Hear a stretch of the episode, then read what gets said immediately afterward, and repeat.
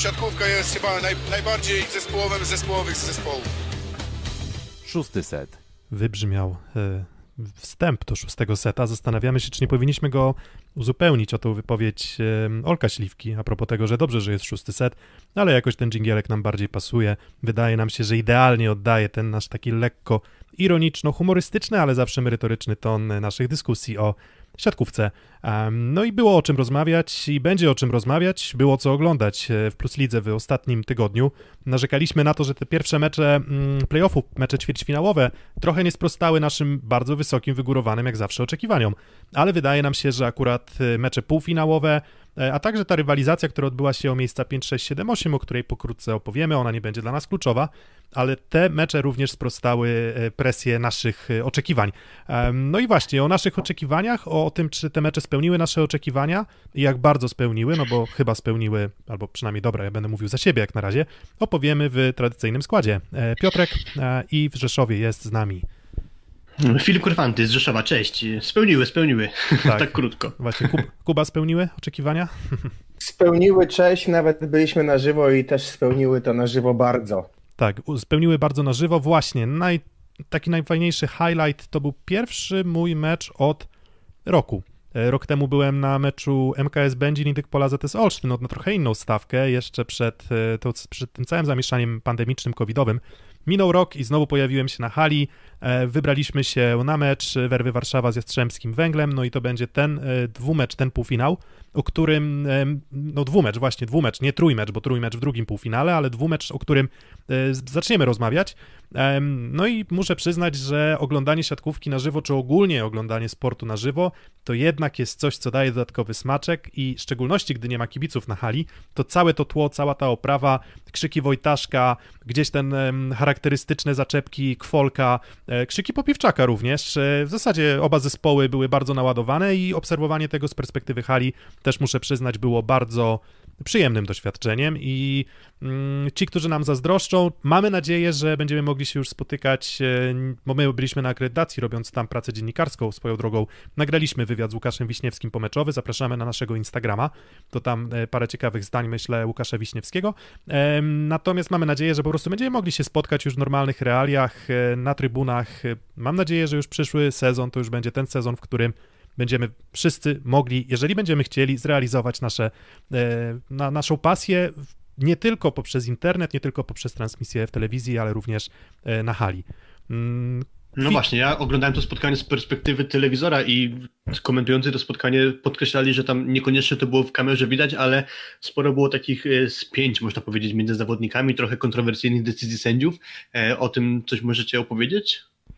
No to Kuba, no to jak, jak, no. jak było z tymi spięciami, bo były, były, bez wątpienia. Nie, no były, były, bez wątpienia, była duża, yy, duża temperatura tego spotkania, z drugiej strony nie, nie mogę pozbyć się takiego wrażenia, że te spotkania bez kibiców są trochę z natury sparingowej, bo gdzieś trochę pewnie brakuje tych reakcji trybun, zawodnicy są profesjonalistami, widać po meczu, po ich reakcjach, że to nie jest sparring, no ale mimo wszystko gdzieś ta atmosfera pewnie jeszcze kontrowersji byłaby dużo większa, gdyby pojawiły się, nie wiem, gwizdy kibiców, czy, czy naturalnie doping. Natomiast jeżeli chodzi o mecz, to tak, była duża rywalizacja, wydaje mi się, na taka psychologiczna kwolek Fornal, z której zdecydowanie zwycięży, czy wygrany wyszedł, wyszedł Tomek.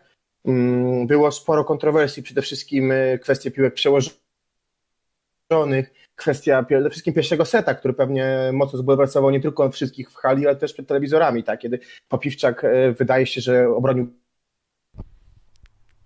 no nawet, nawet nie tyle się wydaje, co obronił. Obronił piłkę i była szansa na kontrę. Jest Strzębie? Mm. No właśnie, no tak. Tak, i została przerwana i była powtórzona akcja i gdzieś ten set jednak padł e, Warszawy i w sumie było nie, niedaleko do 2 do 0 i pewnie dzisiaj pewnie byśmy rozmawiali o tym, że mamy trzeci mecz e, w niedzielę w Jastrzębiu. Okazało się, że zmiany, zmiany Gardiniego bardzo pomogły, pomógł niesamowicie, pomógł Bucki, ale pomógł Luati i chyba trochę zrozumiałem jego fenomen to znaczy to, co ci mówiłem cały czas w czasie meczu, Piotrek, że on niesamowicie fajnie działa na kolegów, znaczy jest taką pozytywną postacią, że gdzieś tam każdy błąd bierze na siebie, coś tam się denerwował formą, podchodził, go tak wiesz, pocieszał. Gdzieś tam widać, że on dobrze na tym boisku wygląda, jeżeli chodzi o mental. Taki jest pozytywny. E, no i też fajną zmianę dał, no bo i ustabilizował przyjęcie i dużo jak na siebie kończył w ataku. Oczywiście man of the match był Bucki, ale, ale bardzo pozytywnie na mnie zrobił wrażenie Luati właśnie z perspektywy parkietu i tego, czego w liczbach nie widać. Mm, tak, ale to wiesz co, to w przypadku Jakuba Buckiego też chyba można byłoby podnieść ten argument, bo mm, no zakapior taki, co siatkarski zakapior, on się tam specjalnie w półśrodki w, nie, nie bawi, tak, on on raczej wychodzi naładowany właśnie jak, jak Kabanos i, i strzela jak z armaty, z zagrywki, strzelał jak z armaty też z, za linii trzeciego metra, z, z prawego skrzydła. A, i, I tutaj chyba największy taki, nie wiem, może jakieś tam małe zaskoczenie dla mnie, bo wydaje mi się, że jednak w tym sezonie nie jest to jakiś największy atut Jakuba Buckiego, właśnie skuteczność w ataku, raczej zagrywka. Ale tutaj faktycznie a, i Luati, i Mm, no, zrobili różnicę, tak? I właśnie Łukasz Wiśniewski też w tym naszym wywiadzie pomeczowym mówił, że, e, że, że, że w zasadzie każdy, każdy no, szeroka ławka, szeroka drużyna, wiedzieli jakie mają aspiracje, wiedzieli, że z takim składem chcieli awansować do, do finału i udało się, ale łatwo nie było. Hmm. Pojawił się od razu komentarz na czacie, że musimy się uderzyć w pierś, bo twierdziliśmy, że łapka Jastrzębia jest taka sama jak werwy mi się okazało, że łapka zrobiła różnicę. Faktycznie na pewno duży plus po stronie rezerwowych jest Strzemia. Powiedzieliście o Luatim, o Budzkim, no to, to na pewno, tylko nie wiem, czy macie takie wrażenie, że weszli rezerwowe werby w postaci Szalpuka, Michała Superlaka i oni zagrali zły mecz, bo moim zdaniem nie. No właśnie nie, no znaczy to jako całokształt ten dwumecz gdzieś i ja te mecze 2-3, 2-3-3-2 w fazie zasadniczej, one trochę sugerowały, że to będzie wyrównany mecz e, i wydaje mi się właśnie, że, że, że, że, że czerpali ci trenerzy, tak? Na pewno, na pewno szukali, tak? Tam, gdzie mogli, y, tam szukali, wskazywaliśmy Jana Króla, i też te postaci, które są bohaterami spotkań są, to jest właśnie piękno sportu, tak? Możesz próbować przewidywać, że Jan Król wyglądał bardzo dobrze z Gdańskiem, a tu się okazuje, że no w zasadzie Michał Superlak wszedł i grał też y, bardzo dobrze i to no może do tego, żeby był bohaterem było dość daleko, ale już na przykład y, Szalpuk gra, dał faktycznie świetną zmianę, tak? Na pewnym etapie chyba pięć ataków na pięć skończonych, jeżeli, jeżeli dobrze pamiętam, pamiętam no, liczby. Po całym meczu mu wpisali 10-11 skończonych ataków, więc tu no, trudno, bardzo trudno mieć coś Tak, do tak, natomiast tak, natomiast więc, więc powiedziałbym nawet, że może ta, ta ławka faktycznie, Filip, tak jak mówisz, była równa, ale e, no zadecydowały inne elementy też, tak? No bo na innych pozycjach e, ciutkę lepsze ja, było. Ja tylko muszę jedną rzecz powiedzieć, bo odnośnie rezerwowych, no to na pewno nie mogę pochwalić trenera Anastazjego za wpuszczanie na zagrywkę Jakuba Kowalczyka. Owszem, Nowakowski psuł ogrom zagrywek, nie siedziała mu zagrywka, ale wchodzi Jakub Kowalczyk i na pięć zagrywek cztery gra beznadziejnie. W sensie jakby to powiedział pan Maciej Jarosz, to nie jest zagrywka. No tak. No jedną no. zagrywkę puścił gdzieś chyba otarła się ona o dolną taśmę, zdaje się.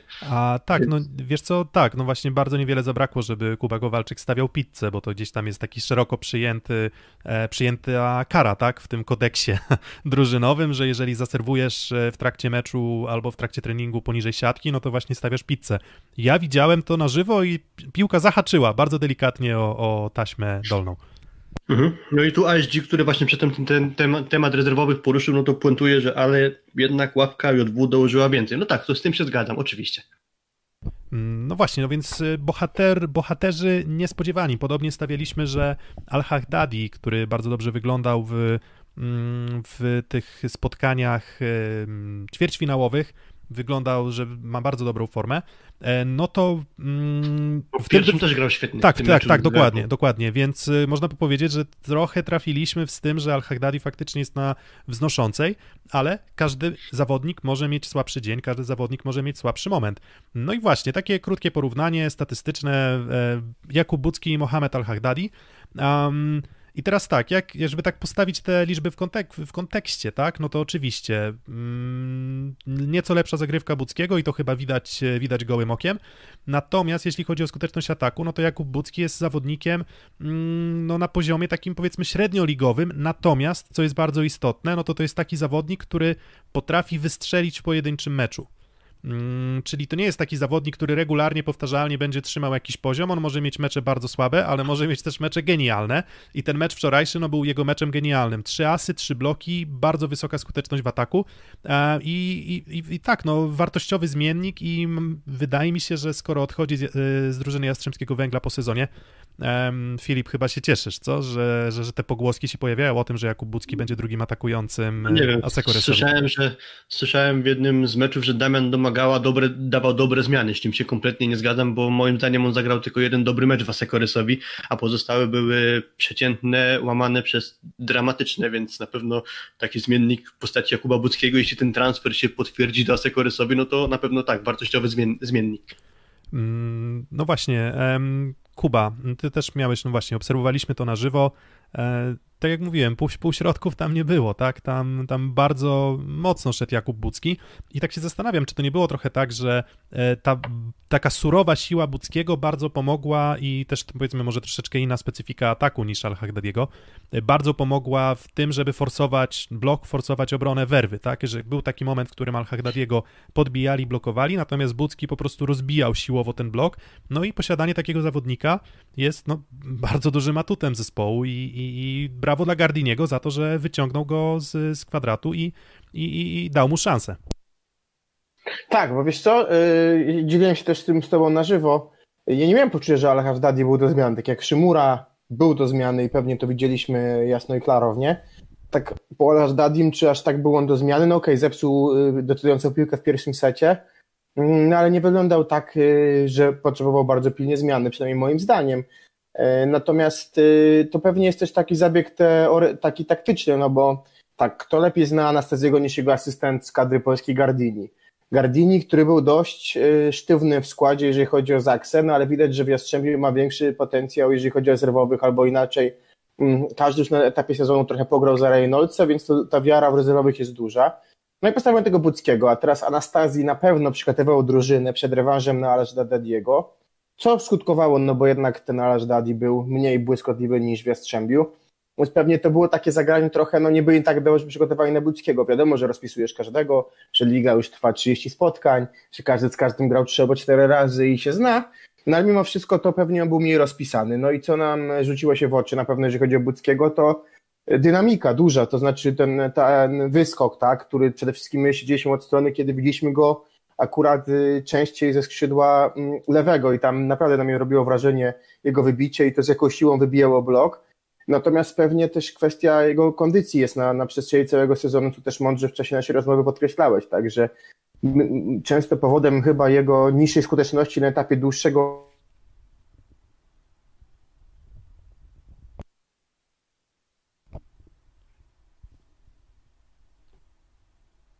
Zniknął Kuba? Czy... Też bardzo, bardzo w drugim secie. Jesteś, nie, jestem cały czas, jestem cały jesteś, czas. Jesteś. Halo, słyszysz mnie? Tak, słyszę cię, A, no. Tak, bo wiesz co, na chwilę, na chwilę mi zniknąłeś. Mhm. Więc tak jak mówię, mówiłem o tym, że w czasie meczu to się dzieliliśmy wrażeniami odnośnie jego kondycji. Tak, Czy tak, gdzieś tak. wydawało nam się, że on na przestrzeni dłuższego okresu może mieć słabszą skuteczność, bo jednak ta kondycja nie jest na tak długie granie, a tutaj on wszedł tak naprawdę w końcówce drugiego seta, więc dwa sety spokojnie dociągnął kondycyjnie, plus dawał dogrywką też w drugim secie, więc mm, fenomenalna zmiana i myślę, że y, po pierwsze nos Gardiniego i po drugie pewnie mniejsze rozpisanie go niż Alasz Dadiego pomogło. Mm, właśnie i teraz tak przechodząc do drugiej strony siatki, no bo w Jastrzębiu bardzo dobrze wyglądał środek, zresztą kolejny, chyba już kolejny mecz zresztą, cały sezon bardzo dobrze wygląda środek w Jastrzębiu. Mm, natomiast po no to, no. tylko się trącę, bo jestem ciekawy waszego zdania z perspektywy przekonania się o tym na żywo, bo ja uważam, że bardzo słaby mecz zagrał Lukas Kampa. E, głównie mam na myśli jego granie do skrzydeł, do lewego skrzydła i konkretnie może do Tomasza Fornala, który przez pierwsze kilka ataków większość piłek był zmuszony gdzieś kiwać albo plasować, bo te piłki były jakoś nie tempo, niedokładne i generalnie jestem zdania, że to był słaby mecz Kampy, zresztą podobnie jak ten pierwszy nawet.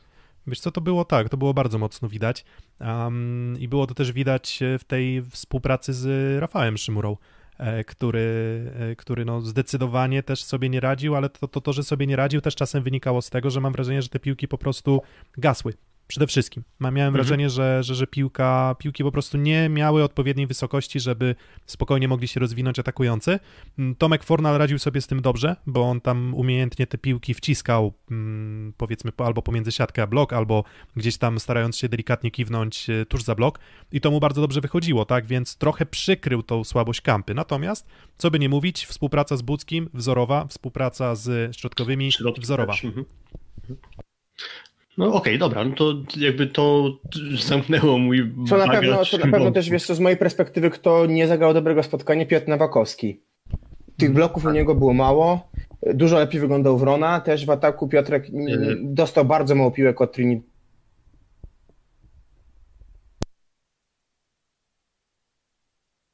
załamany z poziomu Nie. swojej zagrywki, bo, bo co zepsuł zagrywkę, to gdzieś głowa w parkiet i było po nim widać, że to w nim siedzi. Mm, Tak, no i właśnie, i tak właśnie wskazujemy na Piotra Nowakowskiego, no ale nie można nie powiedzieć o Bartoszu Kwolku. Mm, Słabe playoffy. Tak jak cały sezon, myślę, że na pewno na plus, tak? To jest trochę kasus y, Butryna.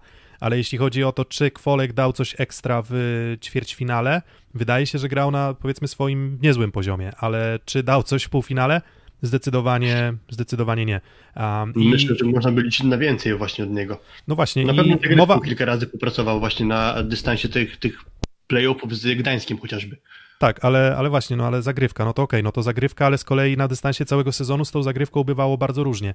Natomiast y, przy takiej charakterystyce drużyny, jaka jest w Werwie, tak, czyli mm, jednak ani nie ma wybitnie mocnego partnera, jeżeli chodzi o grę na przyjęciu w ofensywie, tak, nie ma też bardzo mocnego odejścia, jeśli chodzi o wysoką piłkę w, na prawym skrzydle, bo, bo, bo Superlak i Król jednak radzą sobie lepiej z tych piłek na, na bloku lotnym, e, no i też otrzymują po prostu więcej piłek tych łatwiejszych, co, co, co warto zauważyć. Natomiast Kwolek, no on miał, on ma w tej, w tej drużynie, no jakby cały sezon miał bardzo jedno trudne zadanie, tak, i oczywiście nie jest łatwo mu sprostać.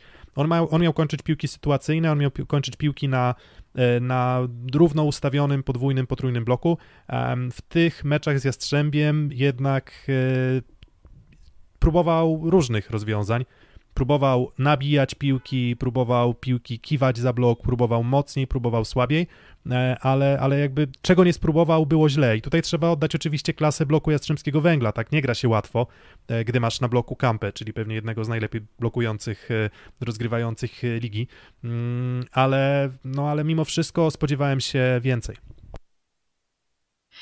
Hmm, No to dokładnie i generalnie to trochę wyszło to, co mówiliśmy w zapowiedzi chyba tego finału, czyli jest trochę słabość zagrywki werwy, no jeśli nawet Kwolek e, akurat w tym meczu nie potrafił tutaj zrobić różnicy, no to na kogo można było liczyć w tym aspekcie, no próbował Anastazji zmian zadaniowych, no to mówiłem już przedtem, nie chcę się znęcać, ale te zagrywki Jakuba Kowalczyka, no wrażenia nie mogły zrobić chociażby. Dokładnie. Tutaj komentarz też na czacie. em, dwa komentarze, tak? Jeden to jest kwolo od brudnej roboty. No dobrze, ale, ale on ma dowieść w ofensywie. Moim zdaniem, tak? Jakby, jakby no taka, taka jest jego rola. To, że on to dobrze przyjmował i to, że zabezpieczał tyły i mógł. Dearo swoją drogą naprawdę nieźle z Wroną i tutaj drugi komentarz, najlepszy sezon Wrony od iluś tam lat i tutaj też się zgodzę, tak? Uważam, że, że świetnie, świetnie wygląda Andrzej Wrona i właśnie na tle Piotra Nowakowskiego w playoffach na pewno nie odstawał, a może nawet pokusiłbym się o stwierdzenie, że był nawet momentami lepszy od Pita. Pełna zgoda, pełna zgoda. Mm, Gdzieś mówię szczerze, ja się spodziewałem e, tego, że niedługo będzie Radom, żeby gdzieś być blisko Warszawy, ale jednak już za, za nisko na, na, na playoffy, jeżeli chodzi o Andrzeja, a tutaj pełen szacun. Naprawdę na przestrzeni całego sezonu był równorzędnym partnerem dla Nowakowskiego, bo jak patrzyły się na te statystyki, no to kiedyś on miał tak, że Nowakowski 5 bloków, Urona 1, a teraz po 4, podobnie w ataku. Znaczy, wiesz co, z blok... Ten balonik, wiesz, No balonik tak, tak. balonikiem, ale poza tym naprawdę top. Tak, z blokami jeszcze, znaczy czy z blokiem, to wydaje mi się, że akurat to cały czas jest, y, czy był duży atut Andrzeja Wrony, natomiast właśnie ten jakość y, gry w ofensywie uważam, że, że po prostu dość swobodnie radził sobie, ale mówię, też, też doceniam Dearo, tak, i kolejny punkt, tak, mówiliśmy Kwolka, no Kwolek em, nie dowiózł, tak, E, Pytanie, jak wy oceniacie na przykład Trinidada Dearo, bo ja mam wrażenie, że jak obserwowałem jeszcze z perspektywy trybun, to to jest ten typ zawodnika, który wszystko, co ma przy sobie, zagra dobrze. Pipa zagra, potrafi zagrać dobrze, z Piotrem Nowakowskim to nie działało, ale w pierwszym meczu działało bardzo dobrze. Mm, No i miałem taką refleksję, że trochę mi to przypominało grę właśnie Antuana Brizarda, który też bardzo dobrze współpracował właśnie z Nowakowskim, z Wroną. Bardzo dobre piłki wystawiał na Pipy Kwolkowi i Tiliemu w poprzednim sezonie. Tak teraz mam wrażenie, że trochę do tego próbował wrócić Dearo, ale wszystko, co było daleko od siatki, wszystko, co wymagało, żeby Dearo odrobinę pobiegał, było trochę bez tempa, trochę bez wysokości, trochę bez dokładności. E, No i wydaje mi się, że no niestety, ale mm, ten typ rozgrywającego w sytuacji, w której no ty już grasz o najwyższe cele i grasz z drużyną, która mocno ryzykuje zagrywką, taką jak Jastrzębski Węgiel, no to niestety już lepiej jest mieć w takiej sytuacji Lukasa Kampę, który wygląda bardzo dobrze fizycznie i on od kiedy pamiętam zawsze z tego trzeciego, czwartego metra potrafił piłki dawać dopieszczone, a tutaj Dearo moim zdaniem po prostu na dystansie gubił e, dokładność, gubił jakość wystaw. To co ja z perspektywy nie- całego... No Kuba? Ja, Nie, ja nie, pamiętam, mów- to mów, powiedzieć. Aha, dobra, no to w takim razie ja tylko z perspektywy całego spotkania odniosłem takie wrażenie, że e, przez mniej więcej półtora, dwa sety przynajmniej Jastrzębie trochę oszczędzało zagrywkę, czyli chociażby Szymura, który potrafił uderzać mocno, częściej przychodził na plota, no i zagrywka Jastrzębia nie imponowała, mam wrażenie, że po prostu starali się może trochę mało robić błędów, co mm, zaowocowało tym, że Werwa miała dobre przyjęcie. I w pierwszym secie Trinidad naprawdę robił bardzo dobrą robotę, bo, bo miał często piłkę dograną do siatki i jego gra dla mnie nie pozostawał, nie pozostawiała jakiś tam e, nie- niedosytu, niedosytu jakiegoś nie pozostawiała, także te pierwsze mniej więcej półtora, dwa sety naprawdę dobra gra Trinidada, potem już to wrażenie mnie opuściło. No. E, No tak, bo to też przyznał Łukasz Wisiński w rozmowie z nami, tak, że gdzieś mieli, wiedzą, że to jest ich duży atut, ale też nie chcieli przesadzić, tak jak w pierwszym meczu, gdzie oddali ponad seta tymi zagrywkami i rzeczywiście to, to wyglądało lepiej. Mm, Jeżeli chodzi jeszcze o Trinidada, no to mm, nie wiem, czy on w ogóle ma predyspozycję, jeżeli chodzi o budowę, jeżeli chodzi o technikę do tego, żeby grać długie piłki, bo, bo, bo, bo trochę tego właśnie nie widać. A ja mam taką bardziej tezę, że w ogóle chyba Anastazji w pewnym momencie skumał, że najlepszą drogą jest wrócić do ubiegłego sezonu, czyli starać się maksymalnie tą grą zbliżyć się do poprzedniego roku. Stąd Król, stąd Grobelny, który jednak i budową przypomina dużo bardziej Tiliego niż Szalpuk, no i też mam wrażenie, że częścią gry, bo ja byłem pod wrażeniem gry Grobelnego, jeżeli chodzi o jego skoczność, jeżeli chodzi o jego wybory, jeżeli chodzi o jego odpowiedzialność za, za piłkę, jak jeżeli mogę tak powiedzieć. No i mam wrażenie, że Anastazji chciał do tego przedniego sezonu, który był w ich wykonaniu bardzo dobry, wrócić. No i na tyle mu się udało, że dzisiaj walczą, będą walczyć za, w środę o, o, o medal, tak? Co jest pewnie z perspektywy problemów wewnętrznych drużyny mm, i tego, że od, pechowe odpadnięcie z Ligi Mistrzów, nazwijmy to pechowym, że brak e, ćwierćfinału Pucharu Polski, na pewno to jest wynik dobry w lidze. No właśnie, Grobelny, Grobelny i Szalpuk. Tutaj też, Filip, przygotowałeś, e, myślę, że fajną grafikę, która pokazuje e, różnice, tak? No i jak to wygląda? Um, no, nie, Różnicę, a nawet można powiedzieć niewielką różnicę. tak, dokładnie, właśnie, może, może, nawet, może nawet bardziej zasadne by to było, bo tak em, rozpływamy się nad Igorem Grobelnym i tutaj moim zdaniem to jest też troszeczkę, e, no tak jak wspominałem, kasus Buckiego, czyli sytuacja, w której Grobelny potrafił grać mecze fantastyczne. I to naturalnie daje ci taki obraz, że mm, no i od niego, od niego nie, nie oczekiwano od niego na tyle dużo jak od Artura Szalpuka. To, co do tego chyba się zgodzimy. Więc wydaje mi się, że poprzeczka oczekiwań była niższa i mimo wszystko Grobelny no na dystansie wydaje się, no okej, no gdzieś w tych parametrach bloku porównywalny, skuteczności ataku porównywalny, no, na pewno lepiej przyjmował i tutaj Kuba może trochę, wiesz, argument y, na rzecz ciebie a, i tego, co ty mówisz, że no, no Grobelny tą charakterystyką może też bardziej przypominał Tilly z uwagi na stabilność y, przyjęcia. E, A jak masz stabilne przyjęcie, no to w Werwie faktycznie i Nowakowski i Wrona można ich wykorzystywać komfortowo. No Werwa jednak okazała się drużyną odrobinę za słabą na skrzydłach, tak? Moim zdaniem po prostu. Na, na, za słabą na grę o ten, o, o finał po prostu. I tutaj po trochę się zbliżamy do tego, że moim zdaniem po prostu Artur Szalpuk jako jego charakterystyka zawodnika nie pasował do tego, co miał wokół siebie w werwie. Czyli po prostu on ze swoim odstającym trochę przyjęciem mocno zmienił charakterystykę tej drużyny względem poprzedniego sezonu i to się myślę, że dość negatywnie odbiło, no bo o ile w ataku dawał sporo, no to, to ilekroć wchodzi on słabo dosyć przyjmuje i tu I właśnie... z- zobaczcie jedną ważną rzecz. Zobaczcie jeden mecz, element z meczu. Meczowa pierwsza dla Jastrzębia. Chyba Gładry puścił rękę. Grobelny czy Wojtaszek to przyjęli tak sobie. Ktoś tam podbił i skończył Szalpuk tam z zaboiska w ogóle piłkę jeszcze uratował, prawda? Pamiętacie To, to? to, to Grobelny Mm, chyba Więc kończył tu jest ten plus jego gry ofensywnej. To Grobelny atakował? Wydaje mi się, że, że, że no taka, taka gdzieś tam heroicznie wybroniona piłka meczowa, czy tam setowa, prawda? O tym, No o tym właśnie, no mówisz, właśnie, ale dlaczego się- mówić to, mhm. co powiedział Filip? Ja chcę potwierdzić, no bo zobaczcie, gdzie błyszczał Szalbuk, jakie drużyny. Gdańsk, Mika, drugi przyjmujący. Kadra, rok 18, czy jego top forma, Kubiak.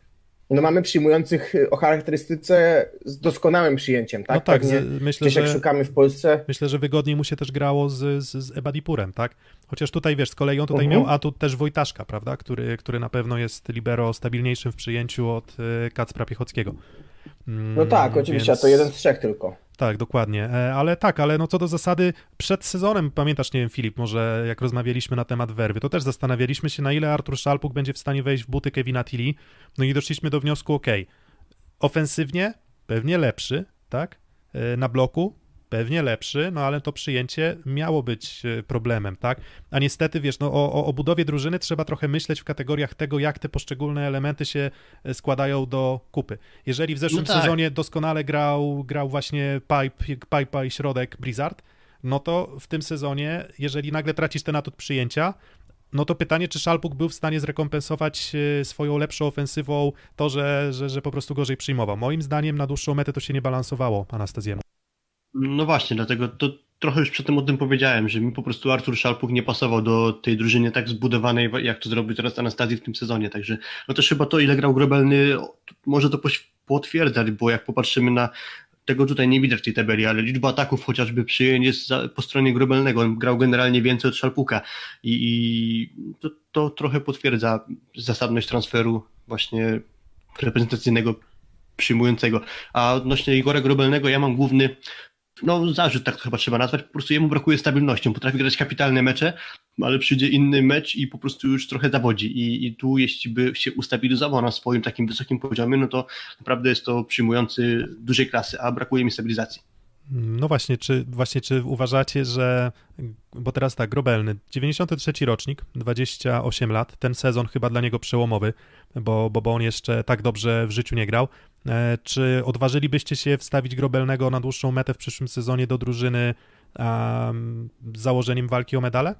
Po ta, nawet po takim sezonie właśnie trochę rozchwianym, ale, ale no jednak dobrym, tak? To, to podejmujecie to ryzyko, czy jednak uważacie, że no jeszcze cały ryzyko, czas jest za... Dobrze, że to dodałeś, bo to jest ryzyko, myślę, że w zależności od sytuacji na rynku transferowym, no to, to ryzyko na pewno warte podjęcia, ale może się nie udać. Wiesz tak. co, on progresuje z roku na rok, więc... Idąc tą, tą drogą pewnej powtarzalności i rozwoju, no to czemu nie? No właśnie, i tak jeszcze, jeszcze na potwierdzenie tych spotkań. E, tak patrzę sobie, Stalnysa 4 na 19, 21%. Potem z Jastrzębskim Węglem w fazie zasadniczej 20 na 28, 71% w ataku. Dalej z Czarnymi 1 na 9, 11%. Dalej ze Ślepskiem Malow 12 na 21, 57%. No i właśnie takie mecze rozchwiane od 30, tam 20-30% skuteczności w ataku, e, no a jednak on też no, z założenia miał tę ofensywę poprawiać i i myślę, że jako całokształt oczywiście się obronił, tak? I, bo próbujemy szukać trochę dziury w całym, natomiast co do zasady, jeżeli ktoś by przed sezonem postawił, że Grobelny będzie, um, będzie zawodnikiem, który będzie powtarzalnie, regularnie zastępował Szalpuka, będzie wchodził w jego buty i co by będzie inaczej, e, jak tam w Depeche, Depeche Mode śpiewają, że spróbuj przejść milę w moich butach, tak? No to on przeszedł tą milę i moim zdaniem e, no nie uwierały. No to ładnie to obrazowo przedstawiłeś, tak, no to faktycznie wyciągnąłeś. To nie dobra, ja się, ja się zgadzam, tu nie mam nic właściwie do dodania. No właśnie, no i teraz tak, e, a propos zagrywki, e, a propos zagrywki, to tak, to tutaj Kuba wspominałeś o tym, co mówił Łukasz Wiśniewski, że jakby nie zwolnił ich Gardini z ryzyka, no i to, to, to na pewno był element rozstrzygający, a jak wy byście mieli wskazać jeden element, który, który sprawił, że Jastrzębski Węgiel był odrobinę wyżej? Mm, no, bo, bo jednak na dystansie tych akcji rozegranych, no to tam różnica w małych punktach bardzo niewielka, no kilka tych punktów na tam nie wiem, 100 czy 200 rozegranych, no nie wiem, 200 rozegranych akcji, no to co było jednym elementem kluczowym i, i zamkniemy dyskusję e, przed finałem. Kuba? Masz teorię swoją? Znaczy, ja chciałem policzyć teraz małe punkty, ale dobra. E. Nie, bo gdzieś dusza matematyczna zawsze we mnie się odzywa. Decydujący element? Yy prawe skrzydło. Gdzieś prawe skrzydło jednak, e, mimo, e, bo tak, w pierwszym meczu Alasz Dadi ciut lepiej od Króla, w drugim meczu Bucki ciut lepiej od Superlaka i chyba to, bo gdzieś środek bym powiedział podobnie. Jastrzębie grało trochę bez, bez lewego, jednego przyjmującego w tych dwóch meczach. No Luati, mówię, fajnie to e, załatał, ale mm, no, no, no, balansowali się pewnie Szymura z Kwolkiem. No już nie wchodząc w szczegóły, i porównanie każdej osoby, to, to tak, to, to pewnie e, jednak atak. No tak, w pierwszym meczu Al-Haddadi świetny mecz, w drugim meczu Bucki świetny mecz, e, a z kolei lewe skrzydło Jastrzębia, Luati w pierwszym meczu słabo, Szymura jeszcze gorzej, w tym meczu problem z Fornalem chociażby, z jego wystawami od znaczy z wystawami do niego od kampy, e, więc siłą rzeczy te lewe skrzydło w jakoś super nie funkcjonowało, natomiast po prawej stronie no, widziałem różnicę. Dobra, e, ja uważam tak jak Kuba, czyli no jakość e, z prawego skrzydła. Piotrek, jaką ty masz teorię? Mm, no tak, ja myślę, że bardzo podobnie, bo, bo łatwo zapomnieć, czy łatwo gloryfikować Jastrzębski Węgiel jako drużynę, która zagrała kompletny mecz, e, czy kompletne mecze, a nie zagrali, tak, bo, e, bo musiał szyć na miarę kampa, tak, i faktycznie ja potwierdzam to, co mówicie o tym, o tym lewym skrzydle. Um, wiadomo, że jeszcze zaraz przejdziemy do meczu Zaksy ze Skrow i, i, i wydaje mi się, że... Mm, cały, cały sezon problemem Jastrzębskiego Węgla jest pewne rozchwianie przede wszystkim na, na lewym skrzydle i, i moim zdaniem półfinały to potwierdziły, akurat nałożyło się to też z jeszcze większym rozchwianiem e, Kwolka, e, jeżeli chodzi o, o, jego formę i tak jak mówicie, zbalansowało się, to prawe skrzydło na pewno było e, dużym atutem Jastrzębskiego Węgla. No dobra, e, to tyle o tym pierwszym półfinale, no i przechodzimy do tego, który jeszcze się nie zakończył.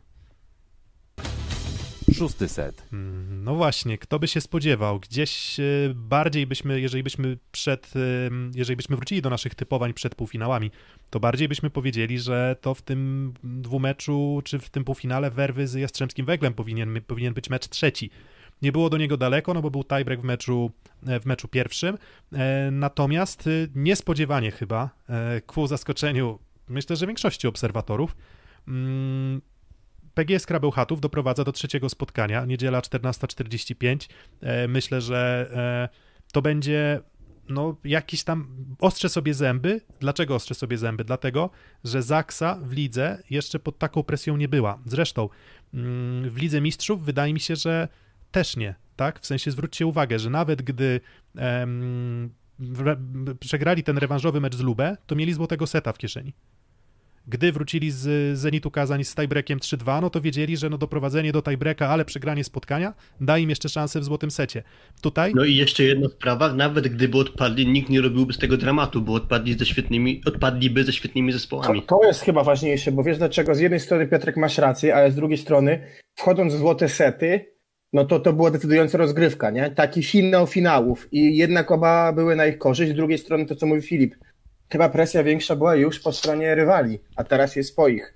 Mm, wiesz co, no nie wiem do końca, no tam z Zenitem to pewnie z tą presją mogło być pół na pół, natomiast no tak, marka drużyny, e, oczekiwania na pewno gigantyczne.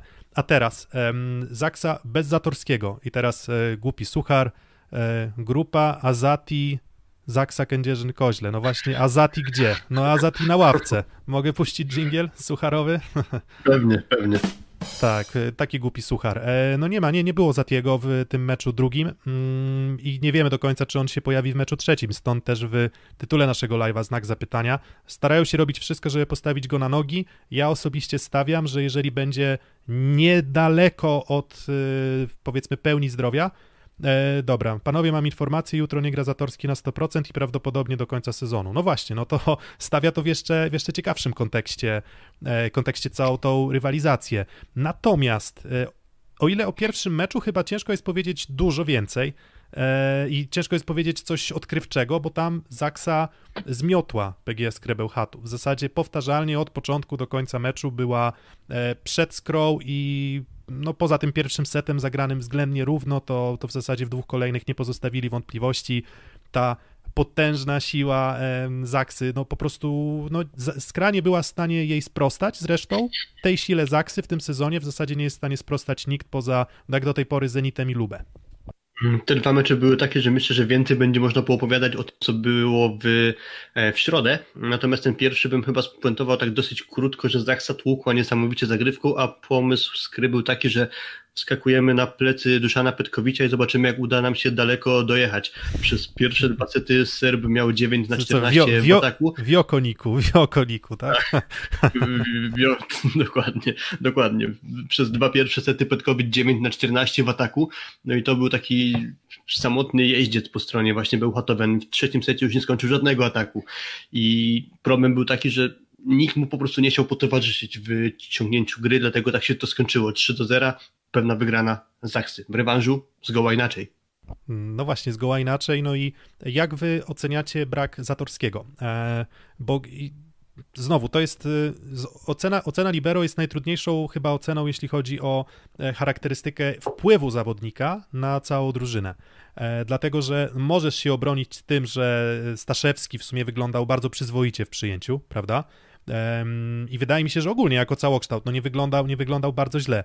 Natomiast jak duży wpływ na to, że Zaksa wypuściła ten mecz, e, bo wypuściła, no bo to też, wiecie, to też no moglibyśmy już rozmawiać w tym momencie o, o, o finale, prawda? Bo, bo w zasadzie nie było daleko od tego, żeby Zaksa ograła jednak e, PGS Skre, e, Skrę Bełchatów, prawda? No to jak duży wpływ miał brak Zatorskiego?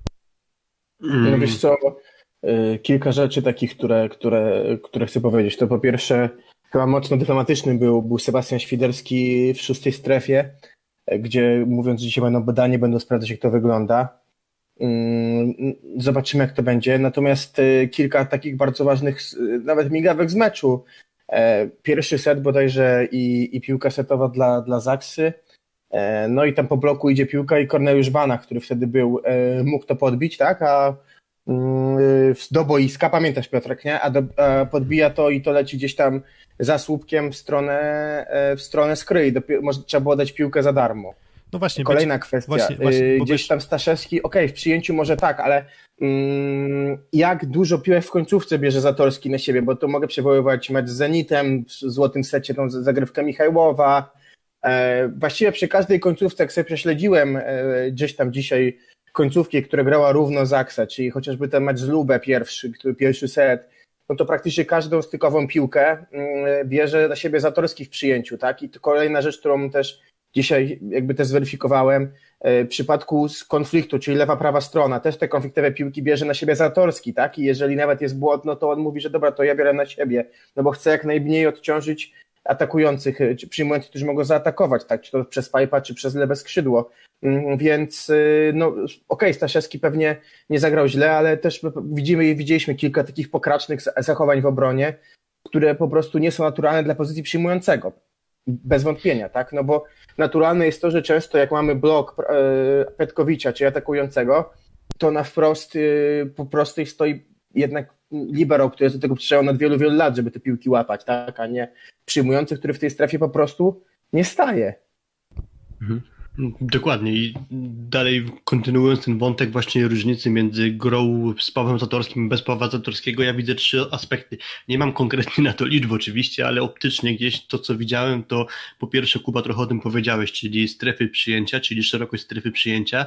Myślę, że więcej musieli brać na siebie Śliwka i Semeniuk, co może im komplikować grę po pierwsze, jeśli chodzi o jakość przyjęcia, po drugie, jeśli wyciągasz, nie wiem, Śliwkę bliżej środka boiska, czy każesz mu przyjmować bliżej środka boiska, to on gra szybko z Toniutim, jeśli chodzi o atak. No i to automatycznie wydłuża jego najście do ataku, co na pewno mu utrudnia atak, bo, bo to jest zawodnik, który dużo bazuje na sprycie.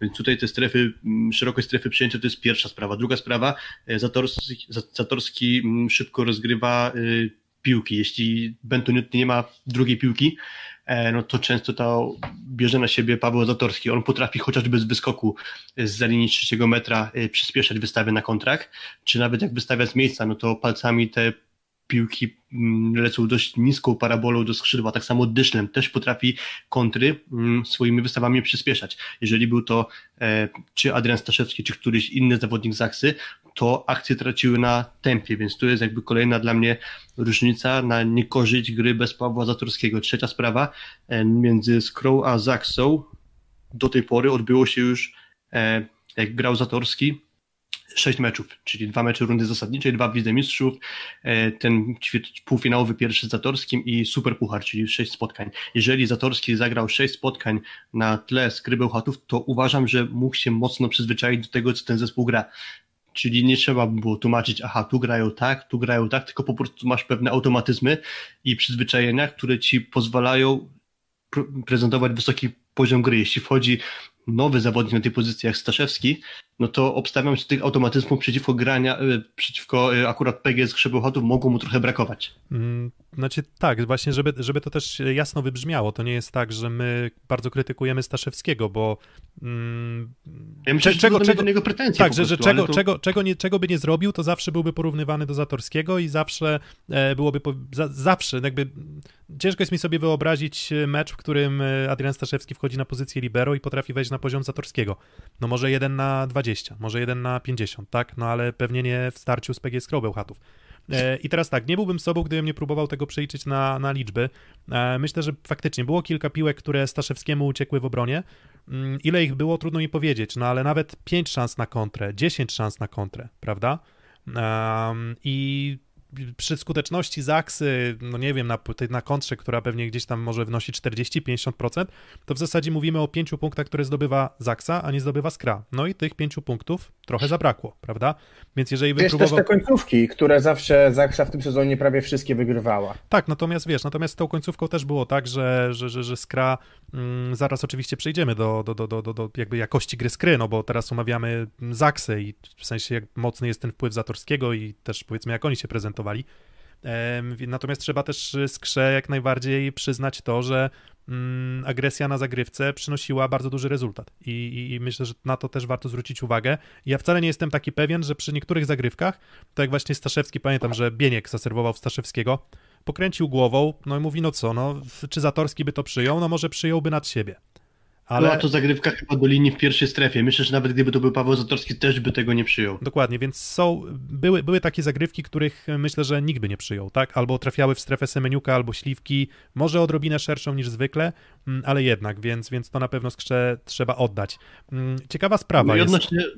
jeśli tylko odnośnie Staszewskiego, no to on też, patrzymy na statystyki, no to on sobie trochę nabił te wartości w dwóch pierwszych setach. 75-38 e, po dwóch pierwszych, a skończył mecz na 56-20. 53-26, więc e, ten trzeci i czwarty set, czyli te wygrywane przez Skrę już trochę gorsze w jego wykonaniu. Przy czym podkreślam jeszcze raz, nie uważam, że to był mecz Adriana Staszewskiego. Na swoje warunki jakie mu przyszło tam y, realizować, no to myślę, że był ok. No właśnie i teraz tak, przechodząc do, do, do tego, co chyba zadecydowało o, o zwycięstwie Skry, mm, no to właśnie mówimy o Zatorskim, mówimy o tym, że Zatorski na pewno by ograniczył jakość ofensywy, ofensywy e, Skry.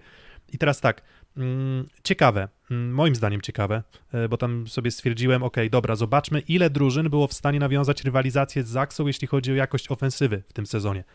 No i w Plus Lidze były trzy takie przypadki. Oni rozegrali 30 spotkań i w 27 z 30 spotkań mieli tę efektywność ataku wyższą, czyli tam oczywiście od skutecznych ataków odejmujemy te zablokowane i błędne. E, dwa z tych spotkań to były spotkania z Zawierciem i z Lubinem, które już były pod koniec rundy zasadniczej i były praktycznie o nic, prawda? Mm, natomiast ten jeden mecz to były Suwałki. Co ciekawe, e, w fazie zasadniczej, ten rewanżowy mecz e, w, na parkiecie w Kędzierzynie i tam bardzo nieznaczna była ta różnica. Natomiast co do zasady, Zaksa demoluje wszystkich swoich rywali w ofensywie jak do tej pory. Jeżeli, znaczy w zasadzie no, na, na dwóch osiach, tak? Swoją skuteczność utrzymują i idealnie ograniczają rywala. Wczoraj różnica była minimalna. Jeden punkt procentowy tylko e, skra, czyli w zasadzie można by powiedzieć, że praktycznie nieistotna różnica, tak? Różnica, która praktycznie nic nie, nic nie znaczy i tam przy wykonanych tam 100 atakach to praktycznie nic. A trzeba też zwrócić uwagę, że jednak w tym wygranym secie trochę sobie Zaksa te statystyki na pewno poprawiła. Czyli w zasadzie Zenit, Lubę i Skra jest trzecią drużyną, która była w stanie wy, wytrzymać ciągły napór Zaksy, jeśli chodzi o blok. Byli w stanie sforsować i bardzo dużo hejtu się wylewało pod adresem Grzegorza Łomacza, a ten mecz moim zdaniem zagrał naprawdę świetnie. Wrócił trochę do, to... tych, do, te, do tego, co potrafi. Ale wiesz, też zwróć uwagę na efektywność Zaksy pod jednym kątem. Oni sami popełnili dość sporo w tym meczu błędów, bo tak, dwa razy Semeniu chciał po ostrym skosie pójść i pakował się w siatkę. 23-23 set. Śliwka po siatce. Myślałem, że pójdzie do prostu, tak jak szedł zawsze z Zenitem, czy w ogóle jak idzie z prawego skrzydła, fajna, szybka piłka od Bena i że pójdzie po prostej. E, ale, ale... chyba wtedy skakał, nie tak. wiem, chyba skakał mu Sander, więc chciał pójść po przekątnej. Mhm. Poszedł po siatce w aut idzie do Kaczmarka, który też jest super z lewego skrzydła, w sensie nie widzę po nim różnicy, z którego skrzydła atakuje i poszedł w out, tak? Dopiero trzecią skończył już po, na, na 24-23 i... No i to istotne, że ma bardzo dobre przyjęcia w tych akcjach, a mimo tego właśnie, no właśnie. wywalili w out. No właśnie. I, I teraz... to jest moim zdaniem, wiesz, też, że ich efektywność była niższa. Tak, no... Przez to, jak grała z Krasy, jeżeli chodziło o ich ambicje, ustawienie w obronie, tak, no tak, znaczy, wiesz co, ja, ja, się tym, ja się oczywiście z tym wszystkim zgadzam, natomiast y, liczba popełnianych błędów zależy też od tego, jaki blok ci skacze.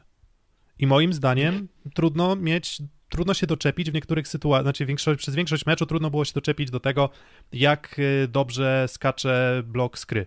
W sensie oczywiście, no to Newty, to Newty zawsze potrafi związać środkowego, zawsze potrafi wystawić na pojedynczy blok, ale w tych sytuacjach, w których mieli szansę na to, żeby trochę utrudnić grę rywalowi, to, e, to to moim zdaniem robili to naprawdę dobrze. Zresztą też mogę przywołać Sandera, który tam przytrzymał Kaczmarka, prawda? To też był taki e, spektakularny blok, tak? Więc ale, ale generalnie uważam, że Skra znalazła jakiś patent na zatrzymywanie Kaczmarka, bo to nie tylko chodzi o y, personalnie Sandera, ale jako zespół uważam, że mocno utrudniali grę Kaczmarkowi. No właśnie, i w pierwszym meczu zwróćcie uwagę, to też jest bardzo ciekawe, myślę, bo tak same ciekawe rzeczy mówimy, ale, ale e, zwróćcie, że Kaczmarek w pierwszym meczu praktycznie był oszczędzany w ataku. Wszystko Semeniuk, tak. wszystko Śliwka, wszystko przez strefę Łomacza, wszystko przez strefę Petkowicza. E, a tutaj się okazuje, że właśnie Kaczmarek był ukrywany. W drugim meczu wydaje mi się, że trochę też z konieczności, może trochę właśnie z tego, że trochę ten system gry e, z uwagi na brak Zatorskiego się trochę Zak się zburzył. Tego Kaczmarka było odrobinę więcej i tu się zgadzam. Nie radził sobie. Kto sobie też nie radził? Karol Butryn, prawda? Więc myślę, że tutaj postęp skry, jeżeli chodzi o pilnowanie prawego skrzydła rywala, jest zauważalny. No i Widzę, Cenne już... komentarze są Rafała. Nie wiem, może tutaj y, Piotr tego przy, przywołasz, co? Te dwa komentarze. Mm, no, ty, wiesz, Kuba, też możesz przywołać, też potrafisz czytać chyba, wiesz co? A ty jesteś prowadzącym. Nie no, ja nie jestem prowadzącym. Jesteśmy... Nie kłóćcie się, panowie, nie kłóćcie się. Dobra, Zaksa zablokowano 2,5% ataków w sezonie. Askra zablokowała 7,7%. E, no tak, no to to jest, to jest bardzo duża różnica. Mm, no i drugi komentarz, że Zatorski będzie do gry w niedzielę za wszelką cenę i będzie do końca walka o to i możliwe, że zacznie, spróbuje, a nie da rady. No zobaczymy. No dwie, dwie, dwie sprzeczne informacje, natomiast myślę, że obie te informacje a propos stanu zdrowia Zatorskiego mówią, że nie jest dobrze, po prostu. I co do tego chyba nie ma wątpliwości. Tak, i minimum nadziei jest takie, że chociaż na Ligi, finał Ligi Mistrzów, żeby wrócił, przynajmniej ja bym tak chciał. Dokładnie, na finał Ligi Mistrzów ma jeszcze, że sprawdźmy, 9 kwietnia, czyli ma jeszcze trzy tygodnie. Trzy tygodnie. Trzy tygodnie, no to myślę, że tutaj jest szansa, natomiast no, te problemy z plecami to nie jest coś, co jest bardzo przyjemną do, do, do, do leczenia kontuzją. Ta, tak, tak myślę, w sensie żadna nie jest, tak, ale, ale z plecami i tą rekonwalescencją bywa naprawdę, naprawdę bardzo różnie. No właśnie, ale cieszę się, że powoli z tą dyskusją zmierzamy do tego, jak dobry mecz zagrała PGS Krabełchatów, bo trochę dużo o tym Pawle Zatorskim. Oczywiście życzymy zdrowia i miało to wpływ na grę Zaksy, ale nie chciałbym, żebyśmy tutaj w jakiś sposób tym Pawłem Zatorskim umniejszyli to, co robiła PGS Krabełchatów po swojej stronie, bo, bo to był bardzo dobry mecz po prostu był Hatagan. No właśnie i teraz jakbyśmy szukali personaliów, no to, no to tak, bez zaskoczenia ten Petkowicz, prawda, no forma rosnąca, genialna zagrywka. W sensie, ja tak patrzę na tego Petkowicza i się zastanawiam, na ile do takiego Petkowicza będzie w stanie równać Atanasiewicz. Jeżeli oczywiście wejdzie na swoją formę, no to jest pewnie atakującym lepszym. Natomiast e, znowu, jeżeli Petkowicz odchodzi, a odchodzi z PGS Krybełchatów według, e, według wszelkich informacji, e, no to trochę szkoda. No to tak, no to, to, to na pewno tak, a no niesamowitą formę ostatnio Serb złapał. To, co się jeszcze rzucało w oczy w tym meczu środowym, to on często się ustawiał do przyjęcia i często w niego trafiali i chyba tylko jedno przyjęcie zepsuł. Także to też akurat Właśnie... trochę na plus zrobił. Tak naprawdę poza meczem pierwszym w Kędzierzynie, no to on w playoffach wygląda kapitalnie i, i teraz y, co mnie, co mnie w jakimś stopniu bardzo ciekawi, to jest to y, czy, czy to jest kwestia tego, że gdzieś bardziej skupiono się na tym, co mu służyło w przeszłości, czy ten system dopracowany jest jednak już dlatego, że już był czas potrenować, i też jest kwestia tego, że już właściwie grają w systemie już 20 prawie spotkań z Sanderem. Mm, to mnie, to mnie mocno ciekawi. Na pewno, co też trzeba powiedzieć o, o grze Skry i co, co było bardzo mocno widać, to było to, jak e, oni, mimo tego, że gdzieś ten system blok obrona cały sezon, a głównie mówię o łapaniu piłek, które gdzieś tam im wpadały łatwo, to nie pamiętam praktycznie żadnej takiej piłki w meczu tym środowym, że im wpadła łatwo, tak? Gdzieś jestem w stanie wymienić po wielu meczach poprzednich tych piłek mnóstwo, tak w tym meczu mam wrażenie, że oni walczyli no, do ostatniej właściwie kropli, kropli potu o to, żeby każdą piłkę możliwą łapać i często oni podbijali piłki, które oddawali za darmo i korzystali z tego, że, że gdzieś dużo błędów jednak Zaksa robiła, więc tutaj pod tym kątem też trzeba ich pochwalić, jeżeli chodzi o, o walczenie o każdą piłkę. Gdzieś ten mental był na top poziomie. Mm, tak, no i wiesz co, jeszcze jedno. Me... Tak, znaczy, Aha, no, no mental, mental oczywiście. Um, i, i, I to widać, tak? Widać, że, że, że, że ta gra się zazębiła. W końcu, można powiedzieć. W końcu, w końcu Skra przestała być taką drużyną, o której mówiliśmy kilka razy w trakcie sezonu, że jest takim mm, ładnie wyglądającym jajkiem, które no, pod bardzo niewielką presją potrafi pęknąć, tak? E, a tutaj się okazuje, że no, to, to, to już takie jajostrusia trochę, co? się urodziło, jak już szukam takich głupich porównań dzisiaj. No i teraz wracamy do Kędzierzyna i teraz na ile jestem ciekawy, y, postawię tezę, na ile hala będzie, bo widać było też, że super czuli się w swojej hali, jeżeli chodzi o zagrywkę, jeżeli chodzi o czucie sali, tak? Bo to jednak zawsze jednak wychodzi mimo bez kibiców i teraz na ile Zaksa, która się super czuła w hali w pierwszym meczu, mm, na ile ta hala będzie decydować teraz? Ja jestem moim zdaniem mocno jeśli wyciągać wnioski na podstawie przyszłości, no to ten ostatni mecz między obiema ekipami, no to była kapitalna zagrywka Zaksy, więc tu można by na tej podstawie wysnuć wniosek, że to będzie nadal atut Zaksy. No bo tak, jeśli, jeśli spojrzymy na te mecze historyczne, które gdzieś tam przeglądaliśmy, no to tak, playoff 3 do 0 Zaksa, mm, w lidze w meczu u siebie chyba 3 do 2, jeżeli dobrze pamiętam, wygrała Zaksa, i w lidze mistrzów chyba 3 do 0 tak? Jeżeli, jeżeli dobrze znaczy, pamiętam. Jeden mecz był 3 do 2, tiebreak w Lidze Mistrzów. E, tak, ale wyjazdowy. Znaczy, to był Bełchatowie, to no, był Bełchatowie Tak, no ja mówię o meczach w Kędzierzynie. A mówisz o meczach w Kędzierzynie, okej. Okay. I tam jeszcze był super puchar, ale to nie w Kędzierzynie, więc ważne. Dokładnie, więc Dobra. No, no ale tak, no tak, ale myślę, trzy mecze, tak, trzy mecze, trzy mecze Zaksy. No i trochę się nasuwa pytanie, tak? No bo na pewno bez Zatorskiego trochę ten balans sił się wyrównał. Ale dobra, to jeszcze może do naszego typowania przejdziemy zaraz. E, najlepszy mecz w sezonie Badipura, tak myślicie? Mm. Absolutnie. Tak, tak, tak, tak. Na świetnej efektywności zagrał Irańczyk, a tego mu dużo. Że na, na pewno tak. I trochę to zaczyna przypominać może jego pierwszy sezon w PGS Krzebełchatów. Trochę tak to zaczyna wyglądać, bo mm. on wtedy, jak tutaj sobie rozmawialiśmy, to on e, grał źle w rundzie zasadniczej albo po prostu przeciętnie, a zagrał kapitalnie playoffy. I, I teraz może się historia trochę powtórzyć, że on się na playoffy po prostu odgrzebie ze swoją dyspozycją. No tak, no pół... Ale wiesz co... tak, no dawaj nie do końca się zgadzam z tą zagrywką w takim sensie, że przecież też Bełchatowi wyglądała zagrywka bardzo dobrze z Aksy, tak? Bo 7, 8 asów, 16, tak samo jak z, z a ile, więc... A ile asów Semeniuka w końcówce jednego seta? No właśnie, w drugim secie to tam on poszedł 17-17, tak? I 17-17 i skończył seta.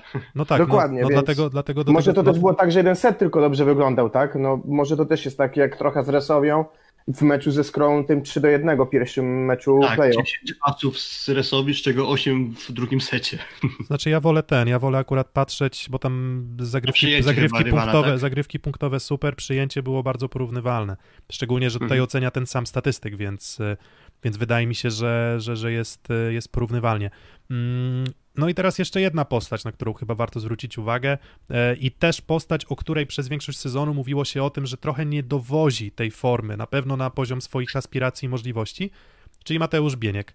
No i znowu, jak miał zacząć grać na świetnym poziomie, to wydaje mi się, że, że on tak kompletnego, takie kompletne mecze mu się zdarzały w tym sezonie rzadko. E, a trzy asy, 10 mm, na 17 w ataku, no to może mógłby tam trochę więcej wykręcić, ale praktycznie bez błędu, więc nawet jak e, podbijali go, to pamiętam, że były to piłki, które często za darmo przychodziły na stronę skry. No i blok. Więc, e, a to mówię, ciężko jest e, przeciwko Zaksie grać blokiem. No i właśnie Bieniu, Bieniu to udowodnił i uważam, że właśnie wszedł na formę mm, olimpijską. Tak, tak, tak, tak, takie mam wrażenie. Money time player, można powiedzieć trochę Mateuszu Bieńku z tego pierwszego spotkania. Mam notatki właśnie, że, że bardzo dobrze pracował blokiem, bo to nie zawsze chodzi tylko o liczbę punktowych bloków, czy nawet wybloki, wybloków, ale, ale sam sposób poruszania się do odpowiedniego e, kierunku wystawy, no to samo to, że przykryjesz kierunek już sporo robi i akurat Bieniek pod tym względem bardzo dobrze wyglądał. Tak samo w drugim meczu, no i zagrywka, atak też. Końcówka trzeciego seta, który był moim zdaniem bardzo no chyba przełomowy w tej rywalizacji drugiego meczu. E, na 25 do 25 kończy Bieniek e, atak, 26-25 Bieniek robi asa na Staszewskim, 27-25 Ebadipur kontra po Pribolu, bo zagrywka na drugą stronę przyjęta Mateusza Bieńka, więc to ten trzeci set odwrócony przez skres 21-23 to w bardzo duże właśnie mierze zasługa Mateusza Bieńka. No tak, no co, co, tu, co tu więcej dodać, tak? No, jeżeli gdzieś tam przed sezonem może gdzieś się wskazywało, że Karol Kłos tam po całkiem udanych tym powiedzmy okresie reprezentacyjnym w poprzednich latach też że, że, że może będzie w stanie gdzieś wytrzymywać rywalizację, znaczy rywalizację, no, wychodzi w wyjściowym składzie, więc finalnie zdecydował się na niego, a nie na, na Hubera w tym, no nie wiem, no decydującym meczu dla sezonu skry, ale jeżeli porównamy hand to hand Bieńka i Kłosa, to wydaje mi się, że, że, że po prostu no, taki Bieniek, do takiego Bieńka startu Kłos już nie ma Być może kiedyś miał, ale w tym momencie wydaje mi się, że, że już nie ma i nie chodzi tylko o statystyki, a wydaje mi się o, o świeżość. E, z takich fajnych smaczków bardzo podobał mi się blok Bieńka na Kochanowskim, ten pojedynczy. Zresztą w ogóle tam dobrze ta rywalizacja ich wyglądała, tam trochę się szukali pod siatką chyba i, i tam no były iskry. E, odnośnie jeszcze gry z środka skry, no to z tego drugiego meczu też dość ciekawa sprawa i ciekawe dla mnie, co takiego się odmieniło, no ale jeśli popatrzymy na pierwsze mniej więcej 2,5 seta, no to mocno przytkany był w ataku środek skry. E, konkretnie po dwóch setach Bieniek i Kłos w sumie mieli gorszą efektywność ataku, gdzieś około 20% niż cała trójka skrzydłowych skry. Dopiero gdzieś po mniej więcej dwóch setach i połowie trzeciego mm, naprawdę tam zaczęła ta krótka w skrze chodzić. Myślę, że to może być jakaś zasługa chociażby Grzegorza Łomacza, który może trochę zmienił sposób rozgrywania i, i jednak e, atut w ataku ze środka potrafił wyciągnąć, ale przez 2,5 seta to kiepsko wyglądało. Mm, no właśnie. Przy czym kluczowe były te sety 3-4, więc, więc jakby finalnie można na pewno środek skry chwalić. Tak, no myślę, że tak, bez, bez, cienia, bez cienia wątpliwości. E, to też, Kuba, ty gdzieś mówiłeś też, że Petkowicz lubi być mocniej obciążony. No w tym meczu um, bardzo fajna ta dystrybucja, co? Bo, bo środkowi widzę 26 piłek, Sander 24, e, Petkowicz 34, a Badipur 27. To, że atakujący trochę więcej dostaje, no to oczywiście, ale, ale fajne, naprawdę, naprawdę ułożona gra z wcale nie takiego oczywiście łatwego przyjęcia, nie zawsze w każdym razie, więc y, no duży szacunek, no właśnie i teraz czy, od, czy waszą ocenę sezonu w wykonaniu skry i może nawet bardziej idąc personalnie, e, po tego jak poprowadził Michał Mieszko-Gogol skrę w tym sezonie, mm, to co, to obroni się, jeżeli ogra Zaksę bez Zatorskiego, a na przykład przegra z Jastrzębskim Węglem? Dziwny to jest sezon, wiesz, to tak nawet ciężko wysnuwać wnioski, bo bo sezon był dziwny, szarpany, mamy bardzo krótkie playoffy, to jest skandal, że są te krótkie playoffy.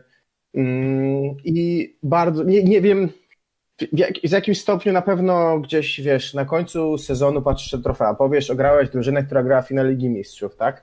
No to jest ogromny, ogromny sukces. Ktoś tam będzie pamiętał personalia? No nie, no bądźmy szczerzy, no nie. Um, gdzieś tam, jak mi jest bardzo ciężko sobie przypomnieć na przykład, czy kogoś brakowało w drużynach, jak był jakiś wydecydujący mecz, czy nie.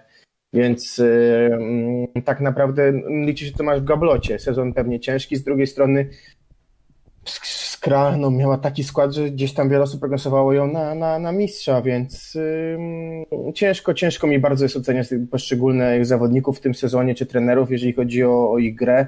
No bo z jednej strony sezon łamany, z drugiej strony patrzysz na long run, a na końcu liczy się wynik, więc yy, ta ocena moim zdaniem powinna być bardzo ostrożna. Yy, Widzisz, czy, czy, na bo... pewno dla mnie Mieszko okazuje się dobrym analitykiem, tak? Bo gdzieś widać, że wyciąga wnioski z meczy z fazy zasadniczej, tak? Jeżeli chodzi o te drużyny, tak? I to na pewno trochę tak jak Andrzej Kowal, tak? Ktoś, kto czuje playoffy. Mm, no właśnie i no wiecie, no ja nie jestem od zadawania wam łatwych pytań, prawda? No to dlatego zadaję trudne, żebyście się trochę napocili. No i tak trochę, trochę się wyślizgnąłeś od odpowiedzi jednoznacznej. Prawda? Nie, bo wiesz co, ja, ja już byłem gotowy praktycznie na, na nasz jakiś materiał o tym, czy Zaksa 2027 to najlepsza drużyna polska klubowa w historii, bo tak naprawdę na pewnym etapie była cztery mecze od tego, tak? E, tak naprawdę. Cały tak? czas jest, I, prawda? I, wiesz, cały czas jest. no nadal jest, ale, ale podług tego, co wiesz, co co, co ma się wydarzyć, to, to nie wiadomo, czy tak będzie, tak? Gdzieś miały być dyskusje, czy oni lepsi, czy skras wlazły, my teraz z roku, kiedy przegrali z Zenitem, a tutaj nagle mamy taki, wiesz, trochę twist i to jest fajne, no bardzo fajne wręcz, bo, bo na tym też polega sport, że lubimy niespodzianki, ale chyba patrzymy też tak, znaczy ty pewnie i ja wychodzimy z założenia, że patrzymy na cały rok, z drugiej strony po latach patrzysz tylko na gablotę. No to jeszcze Filip się odnieść, no bo jak już masz... Zbieram, zbieram myśli. No wiesz, Trochę po, komplikuje po... całą tę dyskusję kontuzja Pawła. Bo jeśli się okaże, że, że Michał Mieszko-Gogol i jego PGS Krabełchatów tą zachcę wyeliminują, to zawsze będzie ten cień wątpliwości, a co by było, gdyby był Paweł Zatorski? Przecież to jest utrudniona ocena. No to nie chcę tutaj spłycać do oceny sezonu na podstawie dwóch meczów z Zachsą. No, to jest, mi się wydaje, że niezbyt fajne. A do tej pory no nie wiem, no w sensie... praca Michała Gogola się po prostu nie broniła, no niczego nie wygrał, skra wyglądała słabo, momentami łamane przez źle, no i poprzegrywała wszystko, co się dało, aż do momentu właśnie playoffów, że tutaj może tym się obronić, ale to są po prostu pewne momenty sezonu, które można inaczej oceniać. Za playoffy na pewno duży plus, za, nawet jeśli by się okazało, że Skra bez Zaksy nie wyeliminowała jednak, czyli że Kędzierzynianie w niedzielę wygrają i awansują do finału, to i tak uważam, że plus dla trenera Gogola, że Skrap w tych playoffach się prezentuje naprawdę dobrze, zwłaszcza z Zaksą, bo o ile jeszcze tam z Resowy miałem takie wrażenie, że to bardziej słabość Resowi wykorzystana niż naprawdę duża siła Skrynu, to ten mecz był Chatowie przedwczoraj był naprawdę w wykonaniu Skry świetny. No tak, prawdopodobnie, no i jakby to też Chyba najlepszy po prostu w tak, sezonie, no to tak, trudno no, się o to dokładnie. doczepiać Michała Gogola. Myślę, że zrobił swoją pracę świetnie na tym wycinku sezonu. Tak, no właśnie, no tak ja jednak mimo wszystko jestem trochę takiego zdania, że no jeżeli budujesz dom i masz słabe fundamenty i generalnie konstrukcja się chwieje i cały proces tej produkcji jest opóźniony i nic nie działa, to to, że ładną elewację machniesz na koniec i wygląda to z zewnątrz przez chwilę nieźle, no to wiesz, jakby ciężko, jakby trochę tak, trochę tak na to patrzę.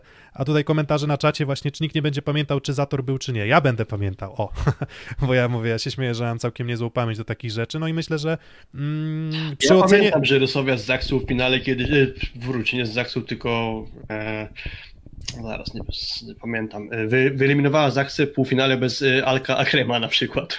Dokładnie, dokładnie. No ale to teraz wyobraźmy... Jest, jest, tak, wyobraźmy... To jest fajna jedna rzecz taka, której pisze teraz Rafał, ja się z tym zgadzam, że mm, może to też jest przykład dla prezesów na następne sezony, żeby budować trochę szersze składy. Okej, okay, nikt nie zakłada libero, bo pewnie Popiwczak nie ma zastępcy, nie ma tego zastępcy Wojtaszek i tak dalej, tak? Pewnie nie ma tego zastępcy Balasso, nie ma tego zastępcy Gołubiew, nie ma tego zastępcy yy, Grebelnikow i tak dalej, i tak dalej. No, ale... właśnie, no właśnie, no bo na końcu nawet, jak, nawet jakby to był... Czy 14. No co, no wiesz, no nawet, nawet jakby to był, no co, no to spojrzymy sobie na, właśnie, bo to też taki argument często podnoszony i tutaj też trochę bym to obalił. No to w zasadzie, mm, no wiadomo, no okej, okay, no był, jest Korneliusz Banach, który ewidentnie tego meczu nie udźwignął, no i jak się pojawił szybko, tak bardzo szybko skończył swój występ. Natomiast jak spojrzymy na inne drużyny w czołówce, no to co? No to Biniek zastąpiłby Popiwczaka na tym samym poziomie, Janek Fornal by wszedł za Wojtaszka, nie wiem, z Mariański trzymałby przyjęcie na poziomie Potery, no myślę, że, że nie i w każdej drużynie tak naprawdę, niezależnie od tego, czy masz skład szeroki, czy masz skład y, nie, nie, nie, nie szeroki, to i tak wydaje mi się, że mm, no to po prostu no jest ryzyko. Tego jakby kontuzja jest elementem sportu i, i teraz myślę, że to może takim fajnym, fajną taką klamerką, może przejdźmy już do typowania, no bo godzinka wybiła nam na liczniku. Mm, I ja chciałbym, żeby Zaksa awansowała do finału, z tego względu, że uważam, że po prostu na dystansie sezonu zasłużyli. Ja wiem, że to się mówi, że zasługi nie ma medali, natomiast mimo wszystko wydaje mi się, że Zaksa ma większe rezerwy niż w tym drugim meczu i, i, i, i wydaje mi się, że Skra musiała zagrać naprawdę swój absolutny top w tym sezonie, żeby ograć Zaksę, a mimo to było bardzo niewiele, żeby Zaksa, mm, Zaksa jednak zamknęła to w dwóch meczach. Więc, y, więc ja jednak stawiam na, stawiam na Zaksę, a wy? No ja tak samo. To jest to, co zagrała Zaksa, to jest w pewnym sensie lekka anomalia i nastąpił pewnie powrót co najmniej do średniej, tak mi się wydaje. No i jeszcze dodatkowo parę dni na potrenowanie chociażby z ze Staszewskim na libero, czy z Korneliuszem Banachem, więc będzie można jakieś tam mechanizmy jeszcze dopracować, więc jeśli chodzi o pozycję libero, to nawet gdyby Paweł nie zagrał, to, to sądzę, że tam może być tylko lepiej. Y, może niewiele, ale, ale lepiej. No mówiliśmy o tym znaczeniu może hali kędzierzyńskiej, czyli że Zaksa będzie mogła e, wrócić do dobrego serwowania z pierwszego spotkania. No i jednak takie świetne mecze skry to też jest pewna anomalia, bądź co bądź w tym sezonie, więc znów może nastąpić to zjawisko powrotu do średniej i, i z tego wszystkiego dojdzie do tego, że Zaksa się zamelduje się w finale i też bym wolał, żeby tak się po prostu stało, no bo nie chciałbym, żeby ta kontuzja Pawła Zatorskiego jakoś tam bardzo y, mogła ważyć na tej rywalizacji, a chyba się tutaj wszyscy we trójkę, jak rozmawiamy, zgodzimy, że Zaksa na ten finał po prostu sobie zasłużyła swoją dotychczasową postawą. No to Kuba, ty lubisz kontrowersyjny tak, typ rzucić. Za, nie, za zasługi tak, ale za zasługi nic, nic nie dostaje się za darmo, nie? To jest gdzieś wszystko trzeba wywalczyć i mm, co jest moim zdaniem argumentem za, za Zaksą. Okej, okay. średni mecz w ich wykonaniu, jeżeli chodzi o własną grę w środę własna hala, e, cały sezon, który dawał im mental do tego, żeby, żeby walczyć i wygrywanie tych decydujących jednak setów. E, ja też miałem trochę wrażenie w czasie meczu, że oni tak trochę mówili, jesteśmy Zaksą i tak to wyciągniemy. No tak nie wyszło i teraz naprawdę po raz pierwszy są trochę pod ścianą. E, plus jest kry. Mega doświadczony skład. Każdy z tych zawodników, jeżeli znowu wyjdzie kłos, grał już bardzo dużo bardzo ważnych meczy i to jest plus. No i dwa są na fali wznoszącej, tak? Nie ma tego spadku morali, są wszyscy zdrowi E, Może, może lepiej przygotować, może też mniej zmęczeni. Mm, mniej trochę- zmęczeni trochę na mniej w pewno. Mhm. i e, i co? Tiebreaker? Nie wiem, a właśnie dobry komentarz na czacie. E, Tak już cytujemy, że jedyną drużyną odporną na kontuzję pierwszego libero jest Skra. Mają po prostu dwóch równie słabych libero light years ahead. Top, top. Bardzo, bardzo, mnie to, bardzo mnie to rozbawiło, muszę przyznać. Um, no właśnie, no ale to, no to tak, to minusem Skry na pewno, na pewno pozycja libero jest, natomiast trzeba też oddać Piechockiemu, że zagrał, myślę, że dobry mecz całkiem w ten drugi, tak? Tak, Więc- tak, tak, warte podkreślenia myślę. Tak, więc, więc też y, no ma, ma, ma, to, ma to w sobie, y, żeby gdzieś też wejść na ten poziom co najmniej, co najmniej dobry, tak? Bo, bo już o tym najwyższym światowym to może nie, ale, ale dobry, no mm, potrafił to, potrafił to pokazywać w sezonie mistrzowskim. Myślę, że i w tym sezonie, znaczy teraz na tym etapie y, playoffów też, też wydaje mi się, że dźwiga to. Ale Kas- wiesz co, my tu powiedział jeszcze jedną rzecz, tylko bo mówi Filip powróci do normy i tak było w meczach z Zaksą, które się kończyły tej breakiem z Krze, no ale teraz tych meczy dobrych już jest trochę jednak w kolejce, tak? No graliśmy ostatnio cztery spotkania, z czego można powiedzieć, że na pewno dwa i pół zagrali bardzo dobrze. Tak, no właśnie, właśnie tak, no właśnie, więc pytanie, pytanie właśnie co jest, tro, trochę jak pamiętacie był ten, to pytanie o ten, to zwycięstwo Zaksy 3 do 2 z Zenitem Kazań na wyjeździe. To który, która Zaksa jest prawdziwa, która Skra jest prawdziwa. E, No i w- mówię, no ja stawiam mimo wszystko na Zaksę, ale, ale jakby z punktu widzenia emocjonalnego i takiego powiedzmy nastroju tego spotkania, to, to jestem bardzo, znaczy oczywiście życzę Pawłowi Zatorskiemu powrotu do zdrowia bardzo szybkiego, ale dzięki temu jeszcze mamy troszeczkę podgrzaną atmosferę, czego mi trochę brakowało. No to jest taki mecz na styku. No i ciekaw jestem, jak sobie poradzi banda Grbicza tutaj. Podajesz element doświadczenia, no ale oni akurat jak taka dobra stal się hartowali w ogniu w tym sezonie. Jeżeli ogrywasz Lubę po takich zaciętych meczach na takim poziomie emocji, to ja myślę, że Zaksie ręka akurat w tiebreaku, jeżeli do takiego tiebreaka nie zadrży i wydaje mi się, że nawet jeżeli będzie tiebreak, to, to, to stawiam mimo wszystko na, na Zaksę, tak? Ale no ciekawie, ciekawie, jest bardzo ciekawie. No i jeszcze komentarz, należy się pół słowa o łomaczu. E, Już było. było pół słowa o łomaczu, ale tak jakby puentując, no to tak, na pewno Grzegorz Łomacz się w cudzysłowie ogarnął ze swoją grą i za ten drugi mecz z Gra Zaksa półfinałowy na pewno można go mocno chwalić. Dobra skra w w efektywności ataku, cała trójka skrzydłowych się spisała, a to się wcześniej rzadko, bardzo rzadko się to zdarzało. A co? Myślę, że to na pewno zasługa Grzegorza Łomacza i to, co mówiłem jeszcze wcześniej, czyli przez 2,5 seta Zaksa miała sposób na grę środkiem skry. Przez 2,5 seta blisko mieli tam około 20% efektywności. To jest koszmarna wartość jak na e, środkowych. A potem się to odmieniło i Bieniek i Kłos mm, skończyli mecz już na dużo lepszych liczbach, więc myślę, że tu też należy poszukać atutów e, Grzegorza Łomacza, który potrafił gdzieś w jakiś sposób może innych wykorzystać i, i to wyszło na plus. A i właśnie, i teraz y, wiadomo, autoreklama nie hańbi. Mm, Swego czasu wysmarowałem na Twitterku na podstawie y, danych, gdzieś tam analizę tego, co jest problemem skry. I nie wskazywałem Łomacza jako problem skry, bo skra akurat jest, była, cały czas była drużyną y, skuteczną, cały czas była drużyną, która, którą, e, no za to też oceniam rozgrywającego przede wszystkim. On ma sprawić, że drużyna przy, powiedzmy, jakiejś tam jakości przyjęcia będzie w stanie osiągać e, parametry skuteczności ataku, efektywności ataku takie, żeby być w czołówce, przynajmniej taka drużyna jak Skra. No i Łomacz to zrobił, więc hejtowanie tam Łomacza, mm, ja się do tego nie dopisywałem, dlatego cieszę się, że teraz y, no trochę wyszło na moje. O, trochę to tak było z Grzegorzem Łomaczem, że jak y, chcemy hejtować skrę, czy tam krytykować skrę, no to najłatwiej się tego Grzegorza Łomacza przyczepić, bo to każdy o tym mówi i nie widzimy na... a E, poza, tym, no. a poza tym, wiesz, dziura w bloku i w ogóle, no znaczy trochę jest, no to, to, to się... To, To, to, to, to prawda, sporo było grane przez Grzegorza Łomacza, no ale Śliwka, śliwka tam go obija, obija bardzo mocno. No dobra, panowie, no to, no to wasz typ i jeszcze może tam, nie wiem, parę, parę zdań jeszcze opowiemy o tych meczach 5, 6, 7, 8. To co, wasz typ na mecz? mm, 3 do 1 dla Zaksy. Kuba? Mm, Tiebreak i bez rozstrzygnięcia. Em, Mogę tak, czy nie? Nie. Jak tiebreak i bez rozstrzygnięcia? Aha, czyli nie typujesz złotego seta. Eee, Zaksa przejdzie po tiebreaku.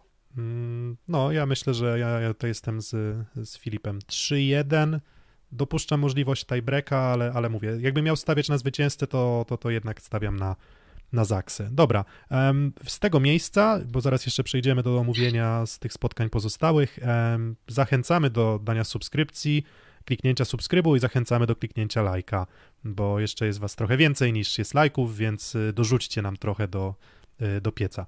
E, czy to typy z zatorem, czy bez? Y, bez. Bez. Bez. Dobra. Wiecie, bo też często sobie wrzucamy dla zabawy nasze typy i to potem się można trochę głupio poczuć, jak typujemy na przykład mecz Rysowi z Gdańskiem, że Trefl wygra pierwszy mecz, a potem się okazuje, że Michał Winiarski zaplanował granie rezerwowy, rezerwowymi. Tak samo tutaj typujemy na rozstrzygnięcie meczu ze Skrą, po czym się okazuje, że nie gra Paweł Zatorski, a nasze typy już poszły, więc to taka trochę zabawa nie fair, można powiedzieć. Dokładnie. Ale to tak pół, żart, pół żartem oczywiście, bo nie ma co tak super poważnie tych naszych typów traktować, bo to jest tylko zabawa. Dobra, no właśnie, więc znaczy zabawa, natomiast no cóż, no każdy, każdy lubi mieć rację, prawda? Mniejszy, każdy, część osób lubi mieć ją bardziej, a część osób nie, nie aż tak bardzo, tak? Ja lubię mieć bardzo rację, dlatego nie lubię, nie lubię się mylić, ale szczerze przyznaję, że jeżeli chodzi o, o sport, to, to można rozkładać na czynniki pierwsze, a na końcu jedna akcja może w tym rewanżowym, znaczy w tym trzecim meczu zadecydować. Dobra, e, no to jeszcze chwileczkę o tych meczach. 5-6, tak, sport dokładnie, sportu czy pokory i, i, myślę, że ci, którzy sport uprawiają, ci, którzy analizują też e, zdają sobie z tego doskonale sprawę. Dobra, mecze 5-6 i 7-8, króciutko. Szósty set. Mm, Aseko Rysowia kończy sezon na piątym miejscu, ogrywa Trefla Gdańsk e, na zakończenie sezonu. No i tutaj Kuba przygotował fajne dane, które pokazują chyba coś, co było największym problemem mm, Trefla e, w fazie playoff, tak? Mm, ciężko było mieć duże zastrzeżenia do tego, w jaki sposób pracował blok, w jaki sposób pracowała zagrywka, ogólnie gra ta defensywna Trefla. Natomiast na pewno można było mieć zastrzeżenie do tego, jak wyglądała skuteczność Trefla Gdańsk w, mm, w zmaganiach e, ćwierćfinałowych i potem w, o, o miejsce 5-6. No i zjazd, tak? Lipiński zjechał. W zasadzie kogo nie próbował Winiarski na boisku, to po prostu nie była to gra skuteczna. I tyle. I, i, i wydaje mi się, że Resowia, i to jeszcze na tle Resowik, o której ja bym raczej powiedział, że jeżeli chodzi o jej atuty defensywne, no to raczej to nie to, tak? raczej powiedziałbym, że, że, że gdzieś skuteczność e, skrzydeł, może Karola Butryna, e, który też na zakończenie sezonu wreszcie zagrał trochę lepiej. Kuba?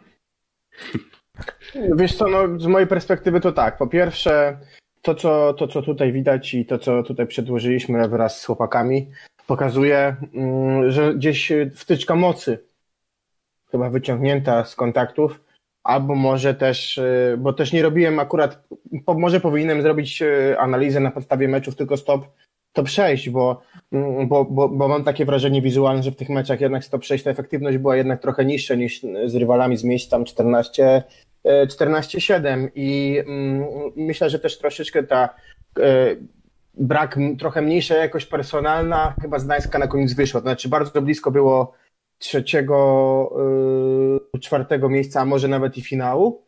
E, natomiast na końcu gdzieś to wszystko się wróciło, moim zdaniem, do normy, taka jaka była przewidywana przed sezonem. To znaczy z, tej, z tego grona mniejszych no to Gdańsk wygrał, mistrzostwa mniejszych, tak, no bo było pięć zespołów pewnie, które typowaliśmy do top 5 i poza tym e, resztę I, i, i fajnie, że Gdańsk to wygrał i pewnie z tego się cieszą. To też wybrzmiewało wczoraj w wypowiedziach i Winiara, i, i prezesa, i, i, i Mariusza Blazłego. Natomiast e, e, no, ci, przykro się oglądało te końcowe mecze, mam takie wrażenie. Dwa w Ergo Arenie, tak? I ten wczorajszy, i ten z Werwą trzeci bo to była drużyna bardziej z półfinału z, z Jastrzębiem Pucharu Polski, niż ta, którą kojarzymy ze spotkań na przykład ze Skrą w ćwierćfinale Pucharu Polski. Mhm.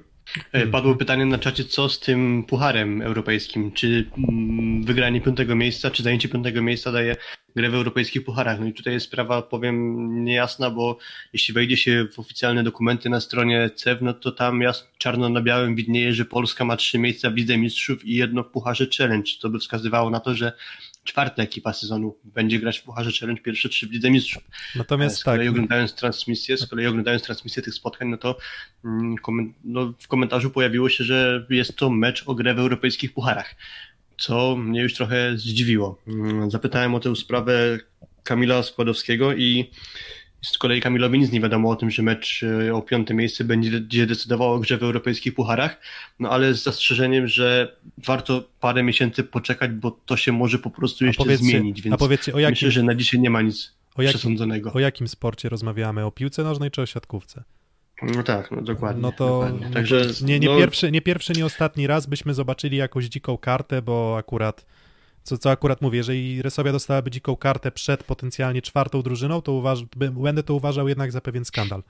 E, też kwestia tego, że na europejskich pucharach się nie zarabia, więc może ktoś po prostu z przodu zrezygnować. Nie wiem, wątpię, żeby ktoś z tej czwórki, e, znaczy nie wiem, może werwa, może werwie się nie będzie opłacało z jakiegoś powodu startować w europejskich pucharach.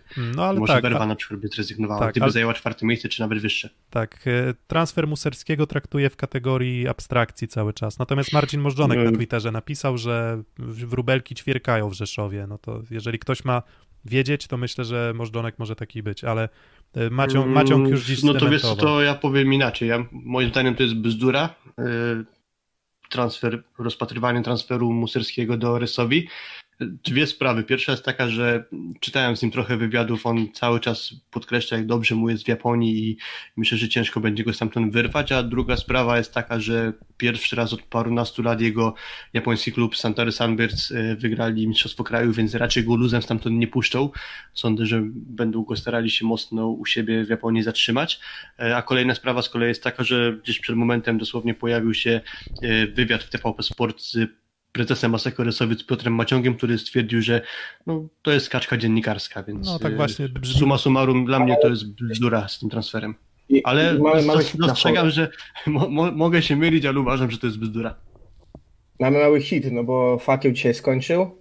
E, no i, i, i czy, czy, czyżby już Amerykanin pewien trafił szybciej do Kędzierzyna niż, e, niż w, w sierpniu? No, dzisiaj Erik, Erik Szodzi skończył sezon, bo Fakieł przegrał z Zenitem mecz o piąte miejsce, więc jest de facto Erik Szodzi no, wolny. Mieliśmy, mieliśmy, mieliśmy sytuację transferów medycznych, tak, Mudzaj za, za Kurka. Hm. Tak, ciekawa sprawa a propos transferów medycznych. Filip Polanza, niespodziewany kierunek, Liga Franka i Tomont. Tak, na bo za... playoffy, czyli od drugiego meczu ćwierćfinału playoff będzie mógł grać w Tours, ponieważ, e, przepraszam, w Chamon, bo kontuzji doznał znany z parkietu plus ligowy Steven Marshall, więc tak. to nie byłaby taka odosobniona historia. Ale... Właśnie ty, Kuba, powiedziałeś o Macieju Mozaju, więc to nie jest całkiem odrealniona sprawa. Jestem skłonny w to uwierzyć, że faktycznie Erik Szodzi do jest taka szansa, że może dołączy. No ale Ciekawa tutaj sprawa. właśnie już od razu komentarz, że nie uzyska pozwolenia na pracę w takim terminie. Myślę, że bardzo trudno będzie to spiąć logistycznie i tak dalej. Wiecie, on, on, on, to jest on musi... człowiek, on, no i jestem też od razu ciekawy... A poza tym, jest, guys, no on, jest musi, sprawa... on musi podpisać kontrakt, musi wsiąść w samolot, musi dolecieć, musi przetrenować. Ciężko. Koszulkę, koszulkę trzeba uszyć. No tak, albo przynajmniej wiesz, albo przynajmniej zdrapać Zatorski z nazwiska i wiesz. I, tak, i, tak, i, dokładnie. Znaczy A swoją drogą to od razu jestem ciekawy. Okej, okay, jestem teraz nieprzygotowany, bo ta wiadomość teraz do mnie dotarła.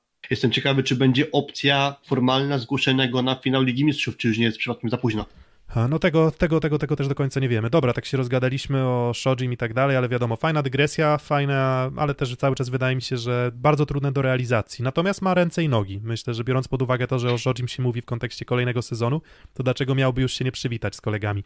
E, Tref kontra Rysowia jeszcze mm, dwa zdania. Mm, Karol Butryn, który zawiódł w trzech poprzednich meczach, e, teraz myślę, że bez wątpienia zagrał, no tak jak potrafi cały sezon, więc, więc myślę, że fajna kropeczka nad i, jednak udowadniająca, że, że potrafi, potrafi spiąć. Mhm. Tak, na sam koniec jeszcze Karol Butyn wrócił do swojej dobrej dyspozycji. Z kolei w tym pierwszym meczu na, za, na pochwały zasługuje myślę, że Damian domagała dobre spotkanie w jego wykonaniu akurat, ale, ale no niestety rzadko takie spotkania w jego wykonaniu oglądaliśmy, no i jak gdyby miał podsumować jego sezon, no to no to gdzieś na granicy przeciętny, dramatyczny niestety. No ale ten jeden mecz właśnie z Gdańskim na podpromu na pewno na plus dla atakującego. Tak, a cała, cała Rysowia poza tym średnio dobra, o tak bym to powiedział, jak cały sezon. Mhm. W zasadzie średnio mhm. dobry, piąte miejsce, biorąc pod uwagę trzynaste w poprzednim sezonie i to, że z tego składu, jak tak policzymy, jedna, druga, Trzy. Ponad chyba. No, z podstawowego składu to, no to tak, dwóch przyjmujących, no ale Szerszeń pewnie nie będzie do gry. No ale na pewno jakiś fundament został podłożony e, pod budowę składu na kolejny sezon. W kolejnym sezonie na pewno nazwiska będą jeszcze mocniejsze. No i wtedy już chyba nie będzie wymówek dla Giulianiego, wtedy to już, e, no, no finał to chyba już będzie cel postawiony dla Resowi bez wątpienia. No ale to jeszcze do przyszłego sezonu tak, do mamy tego, kawałek. Tak, do, tego jeszcze, do tego jeszcze kawałek. No i Aluron CMC Warta Zawiercie Ślepsk Malow Suwałki. Ślepsk kończy z miejscem siódmym. E, Zawiercie z miejscem ósmym. Wskazywaliśmy, że ten dwumecz może trochę tak wyglądać. No właśnie, no i cóż, e, zaskoczeni, nie zaskoczeni. Mm, Dla mnie to aż takie duże zaskoczenie nie było. Mm, Natomiast no, no podzielili się meczami. No zadecydował złoty set, zadecydował Patryk Szwaracki, który, który dał bardzo dobrą, bardzo dobrą zmianę. Trochę Zbigniewa Bartmana zrobił z pamiętnego ćwierćfinału PGS Krybełchaczów za Sekorysowy, gdzie Bartman się pojawił w decydującym, krótkim secie do 15 i przesądził, tak samo z Patrykiem Szwarackim. Dokładnie, więc, y, więc no właśnie pytanie, pytanie czy jest się tutaj o, o, o co, o, o, znaczy tak, dobra, to jeszcze y, siódme miejsce to sukces, duży Suwałk, zgodzicie się? Ogromny, nie ma Awans wątpliwości. To do playoffów to już był sukces w ogóle historyczny dla tego zespołu, a już podciągnięcie się o jedną pozycję, no to już jeszcze większy sukces. No, nie ma co. wraca do średniej Andrzej, Andrzej Kowal, czyli już teraz jakby myślę, że jakieś kwestionowanie jego jakości, jego tenera już chyba też będzie ciężkie w tej sytuacji. Nie, tak? ja Bo ten, jednak ja, poszedł nowe miejsce, e, no i, i sukces, tak? Jestem ciekaw, czy ktoś tej, z tej grupy, czy może Lublin dołączy do ściany wschodniej, no bo jak zobaczymy gdzieś tam infrastrukturę w naszej lidze i gdzie mamy kluby, no to wszyscy ten wyjazd do Suwałk traktowali jako taki, no co, daleki wschód, tak? Taki, taki daleki wyjazd i ciekawe, czy będzie drugi taki w lidze. No bo, no bo liczymy, że wrócą kibice. W, w Suwałkach jest bardzo fajna atmosfera. Byłeś Piotrek na otwarciu hali. Hala chyba bardzo się broni. No, No, i super, wiesz, że takie ośrodki powstają profesjonalne, atmosfera- gdzie chyba nie słychać o problemach. E, No i, no i siódme miejsce, środek ligi, top. Dla nich top. tak, dla, myślę, że myślę, że dla nich e, top. Um, ciekaw jestem, jak dalsze ruchy, ciekaw jestem, jak dal, dalej rozwój klubu. Mm, Zostaje Bołądź. Mm, Znaczy tak, no zostaje Bołądź, zostaje Tułaninga, zostaje Czunkiewicz, pewnie Takwam, Mm. Tak, wam, tak. więc, więc jest, jest też No, dobry... Trzeba poszukać na przyjęciu na pewno konkretnego gracza, bo tam wydaje mi się, że był największy problem. Tak, no i teraz, i teraz właśnie su, i Suwałki będą wchodzi, tak, ponoć Halawa, tak, do, do Suwałk, Em, ale teraz wchodzimy w, wchodzimy w taki element, em, powiedzmy dyskusji o, powiedzmy rozwoju klubu, że teraz się od Suwałk jeszcze nie oczekuje, natomiast bardzo łatwo, znaczy bardzo łatwo jest wpaść w tako, takie średniactwo, bo jak sobie, jak sobie przyjrzy, jak się, nie wiem, jak przyjrzymy się e, historii tych drużyn, które gdzieś tam aspirowały do okolic miejsca 5, 6, 7 w tym sezonie, e, znaczy w ostatnich powiedzmy 10 sezonach, no to Lubin aspiracji nie udowodnił, Radom aspiracji nie udowodnił, Olsztyn w zasadzie raz w półfinale. Bardzo trudno jest przebić się przez tę ścianę tych czterech drużyn. Natomiast jeżeli to będą drużyny budowane właśnie na poziom co najmniej playoffów plus, że z, perspektywą walki o to, żeby w, w ćwierćfinale postawić się tym możniejszym, no to myślę, że, że na, pewno, na pewno to będzie sukces e, Suwałk. A zawiercie, no cóż, Rewolucja. A zawiercie ósme miejsce, e, też e, rewolucja kadrowa, kilka elementów zostanie, ale kilka mm, liczniejszych elementów zostanie przed kolejnym sezonem wymienionych. Pogłoski są bardzo obiecujące, ale jak dobrze wiemy, nazwiska nie grają. Oceniając tu i teraz sezon zawiercia, i dla mnie jednak ósme trochę rozczarowujące. W sensie... Tak, Dla mnie też, dla mnie też. Myślę, że można byłoby ich śmiało typować gdzieś wyżej i, i to, że skończyli na ósmym i też styl gry, jaki prezentowali, no to jednak jest dla mnie zawód i rozczarowanie. Dokładnie. Wiesz Więc... co, no wydaje, że oni aspirowali do tego pierwszego miejsca z tych, z tych zwykłych drużyn, że tak powiem, zwykłych, no wiesz, że jakby czyli gdzieś tam miejsca, nie wiem, 4-6, tak, czyli gdzieś powalczyć jednak e, tak jak Gdańsk tak, mimo że gdzieś nieduża różnica ich na końcu w tabeli jest między nimi, no to, no to chyba oni chcieli bardziej taki sezon jak miał Gdańsk, mi się wydaje, może poza Pucharem Polski, gdzie bardzo ładnie powalczyli z Zaksą w półfinale i za to szacunek, e, no ale ogólnie myślę, że sezon na, nie wiem, na 4 minus, 3 plus. No tak. Bardziej chyba 3 plus niż 4 minus, ale to dla mnie. Tak, dla, ja, ja też myślę. Ale dobra, to w sumie to też jest ciekawe, to będziemy wystawiać oceny pewnie drużynom po, po zakończeniu sezonu. No ale do tego zakończenia sezonu jeszcze mamy mecz w niedzielę, trzeci mecz półfinału.